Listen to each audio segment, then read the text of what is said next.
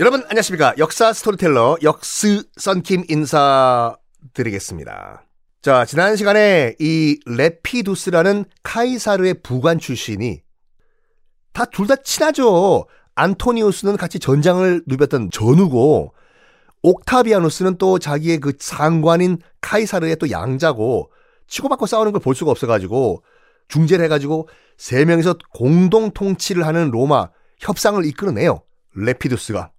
이것이 제2차 삼두 정치, head 통치가 시작이 되는데 이 삼두 정치가 시작되자마자 이 세 사람은 뭘 하냐면 뭐 하겠어요? 카이사르가 어떻게 죽었습니까? 갑자기 돌아가신 것도 아니고 암살 당했잖아요. 암살. 블루투스 등등등 안 터지는 카이사르 암살 세력 추적 숙청에 들어갑니다. 그러면 놔둘 수가 없죠. 근데 공교롭게도 이 카이사르를 숙청했던 죽였던 암살파들이 공화국 지지자였어요. 그렇죠. 야, 로마가 황제 국가가 돼서는 안 돼. 로마는 무슨 일이 있어도 우리 원로원이 통치하는 republic 공화국으로 남아야 돼. 그렇죠. 공화정 지지자들이 카이사르를 죽인 거잖아요. 이 공화정 지지자들을 싸그리 다 숙청을 해버려요. 그 말은 뭐냐면 공화국이요 이젠 안녕 이에요. 이제부터는 황제의 시대가 되었나? 원로원 참 오래 버텼습니다. 원로원. 그 어려운 고비 때도 박살이 나고 박살이 나고 박살이 나도 기말배 괜찮아. 후시딘 발라줄게 호. 빨간 약 좀 갖고 와. 끝까지 살아남았던 원로원이 이제는 진짜로 박살이 납니다.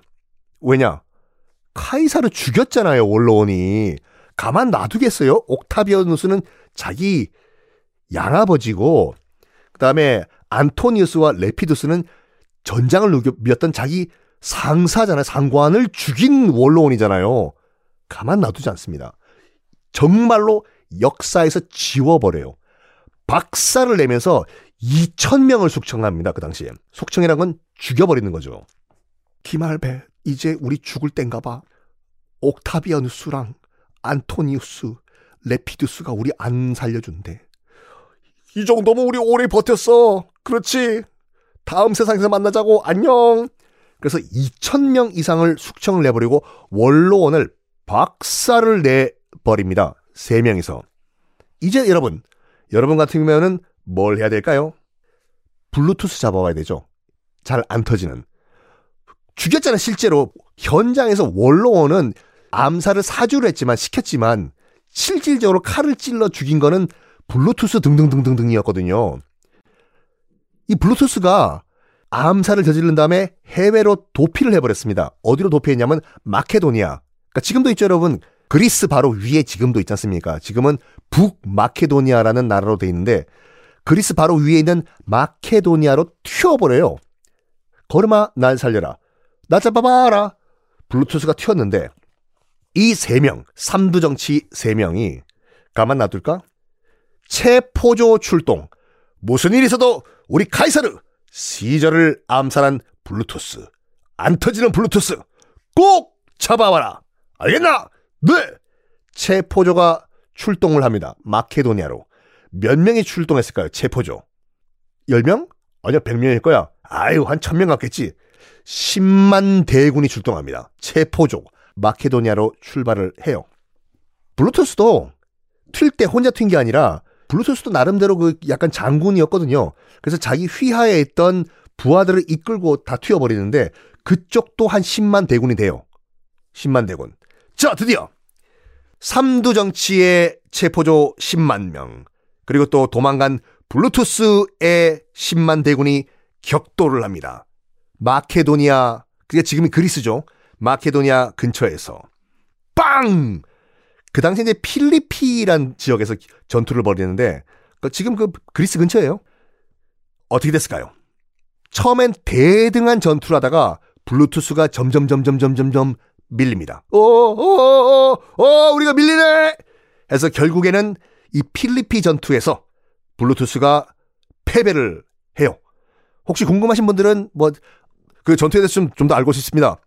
다 그 인터넷 보면 나와 있어요. 그냥 그 검색창에서 네이버 검색창에서 필리피 전투라고 치시면은 당시 그 블루투스와 어떻게 싸웠는지 쭉 그 나와 있거든요. 참고하세요. 필리피 전투에서 잘 안 터지는 블루투스가 패배하고 스스로 목숨을 끊습니다. 어차피 잡혀가도 죽어요. 그 로마에 끌려가도. 이게 기원전 42년, 기원전 42년에 블루투스, 그 필리피 전투가 기원전 42년이고 블루투스가 기원전 42년에 스스로 목숨을 끊습니다. 그 당시에 우리나라는 어떤 상황이었냐? 신라의 박혁거세가 박혁거세가 아주 신라를 잘 통치하는 그런 때였습니다. 자, 이제 반대파 숙청이 끝났어요. 블루투스 원흉 잡은 건 아니지만 스스로 목숨을 끊었지 않습니까? 반대파 숙청이 다 끝났어요. 그러면 공동이 적이 있을 때는 제가 뭐 그 이 중국 근대사 편 때 말씀드린 것 같이 국민당과 공산당, 공산당과 국민당이 일본이라는 공동의 적이 있을 때는 국공합작이라고 해서 손을 잡고 싸웠지 않습니까? 같은 편으로. 근데 일본이란 적이 사라지고 난 다음에는 어떻게 돼요? 국민당과 공산당이 이제는 우리끼리 한번 또 붙자 해서 또 붙잖아요. 국공 내전을. 이것도 마찬가지거든요. 원로원과 또 블루투스라는 공동의 적이 이제 사라졌어요. 반대파 숙청 끝. 그럼 어떻게 되냐?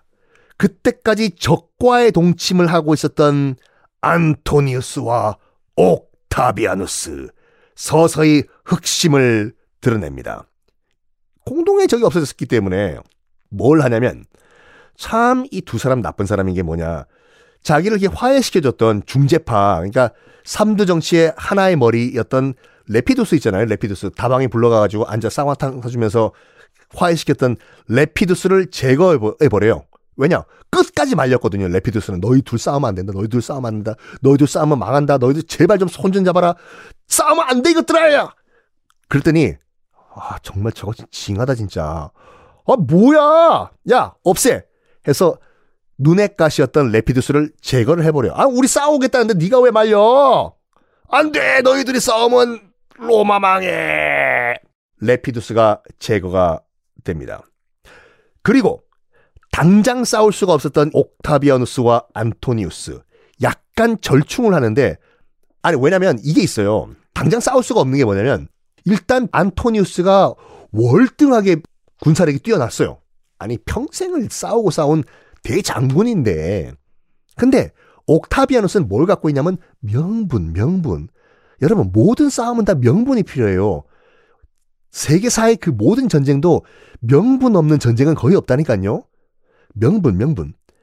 이 옥타비아누스는 명분을 갖고 있는 게 뭐냐면 카이사르가 다음 통치자는 얘라고 공증까지 찍어가지고 딱 지목을 했지 않습니까? 로마 사람들도 다 알고 함부로 죽일 수가 없어요. 안토니우스도 옥타비아누스를. 한쪽은 군사력, 한쪽은 명분.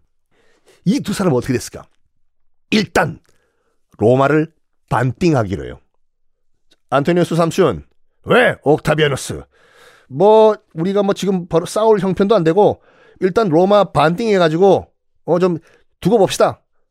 그래서 로마를 딱 반띵을 하는데 어떻게 반으로 나누냐면 안토니우스는 로마 동쪽 지역 그러니까 아프리카와 이집트를 먹어요. 이거는 내 땅. 옥타비아누스는 옥타비아스는 로마 서방 그러니까 로마와 갈리아 그러니까 지금의 프랑스죠. 그리고 이베리아 반도, 그러니까 지금의 스페인 이쪽을 통치하기로 반띵해버려요. 그러니까 로마가 잠깐 반으로 갈립니다. 이집트와 아프리카는 안토니우스, 로마, 프랑스, 스페인은 옥타비아누스. 이게 또 참 역사의 아이러니가 된 것이 이렇게 되면 함으로써 클레오파트라가 또 등장을 해요. 또. 왜? 대충 여러분 그림 안 잡히십니까? 안토니우스가 어디를 담당했다고요? 이집트를 담당했지 않습니까? 이집트 자기 땅이니까 갔겠죠. 가서 누구를 만났을까요? 클레오파트라를 만납니다. 설마, 설마 자기 상사의 애인이었던 클레오파트라를 설마 안토니우스가 그건 아무도 몰라요. 다음 시간에 어떻게 됐는지 공개하겠습니다.